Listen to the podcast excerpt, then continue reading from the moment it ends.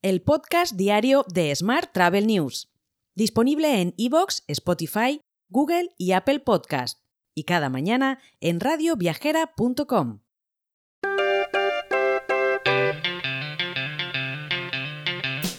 Saludos y bienvenidos, bienvenidas un día más al podcast diario de Smart Travel News, semana post-Fitur en la que por fin recuperamos nuestras vidas.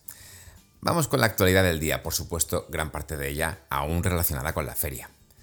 De hecho, Fitur 2024 ha concluido su 44 edición con excelentes cifras, registrando más de 250.000 asistentes, un aumento casi del 14% con respecto al año pasado. La influencia global ha sido uno de los aspectos clave de esta edición, que se ha visto especialmente potenciada por la participación de 152 países y 96 representaciones oficiales. En este contexto, el presidente del gobierno, Pedro Sánchez, calificó a Fitur como la mejor feria de turismo del mundo y anunció la puesta en marcha del proyecto de ampliación del aeropuerto Adolfo Suárez Madrid-Barajas con una inversión de 2.400 millones de euros, la mayor realizada en la última década en infraestructuras aeroportuarias de España. Más temas. Belmonte, el municipio conquense, acogerá la décima edición de Coetour, el Congreso Europeo de Turismo Rural organizado por Rescapada Rural, que se celebrará los días 8 y 9 de mayo de este año. Volvemos a Fitur porque la presidenta de la Comunidad de Madrid, Isabel Díaz Ayuso, destacó en Fitur que la región consiguió en 2023 un nuevo récord de turistas, con 14 millones de personas y 25 millones de pernoctaciones. Además, un gasto medio de viajeros internacionales de 283 euros. Mientras el Grupo Piñero, también en el marco de Fitur, celebró la segunda edición de sus premios Los más egoístas, los cuales buscan reconocer a las empresas del sector turístico que han demostrado un esfuerzo significativo en materia de sostenibilidad medioambiental. En esta edición han reconocido a siete empresas, concretamente Iberoestar, Transat, Der Touristic, Logicalis, BBVA, Zafiro Tours y Schneider Electrics. Por su parte, CEAF y Civitatis han firmado durante Fitur un acuerdo mediante el cual la empresa se suma como partner bronce, convirtiéndose así en el trigésimo partner de la Confederación.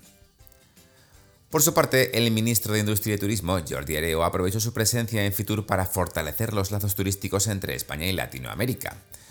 Allí destacó la importancia de estos encuentros para intercambiar experiencias y políticas turísticas con mercados al alza, que representan un nicho de crecimiento fundamental en los próximos años. Mientras, la aerolínea Vueling ha ganado el premio al mejor stand de Fitur. Bajo el nombre El cielo de Vueling, el espacio ilustraba el recorrido de las rutas de la compañía durante sus 20 años de historia y CVC Corp, Grupo de Viajes de, América Latina y Aboris Corporación Empresarial, han firmado un acuerdo para la cooperación comercial mutua, con el objetivo de fortalecer sus lazos comerciales y ampliar su presencia en los mercados internacionales.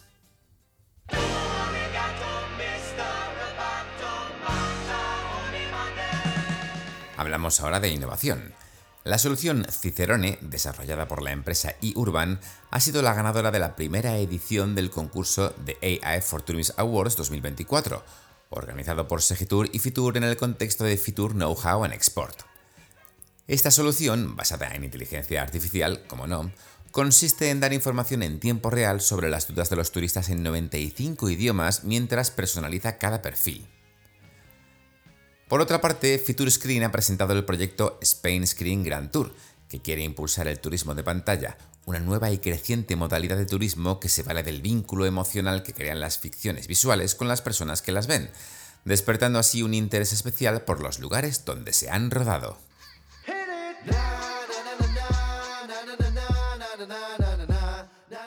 En la actualidad internacional te cuento que este año seis países han sido nombrados poseedores del pasaporte más poderoso del mundo. Alemania, España, Francia, Italia, Japón y Singapur. Los dueños de estos pasaportes pueden viajar a 194 países sin necesidad de visa, según la consultora Henley Partners. Mientras, México protagonizará en 2025 la Feria Internacional de Turismo como país socio de Fitur, tal y como lo ha anunciado José Vicente de los Mozos, presidente del Comité Ejecutivo de IFEMA Madrid. Esta alianza permitirá al país potenciar su posicionamiento internacional impulsar el potencial promocional de su amplia oferta turística y proyectarse al mundo.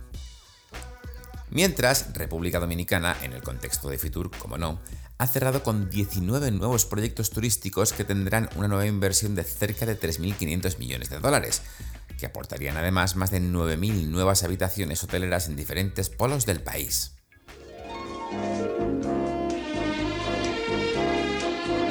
Hotel. Y vamos ahora con la actualidad hotelera.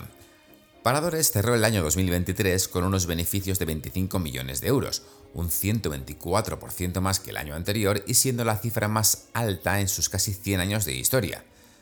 Además, registró unos ingresos brutos de 327 millones de euros, según ha explicado su presidenta Raquel Sánchez en un encuentro con los medios en el marco de Fitur. Mientras, Moto by Hilton Cusco abre en Cusco. Así, la marca Lifestyle de Hilton debuta en Sudamérica, en pleno centro histórico de la ciudad imperial, con una inversión mayor a 5 millones de dólares. Y Palladium Hotel Group ha entrado en el selecto club de los grupos hoteleros nacionales que facturan más de mil millones de euros. Tras un, año, perdón, de extraordinarios resultados, la hotelera balear centrará sus planes de expansión en destinos como México, Estados Unidos, Oriente Medio y enclaves del Mediterráneo.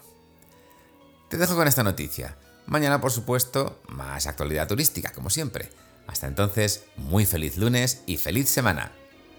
Si quieres apoyar este podcast, déjanos tus valoraciones y comentarios en Spotify, Evox o Apple Podcast. Recuerda que puedes suscribirte a nuestra newsletter diaria entrando en smarttravel.news en la sección Suscríbete. Gracias por escucharnos.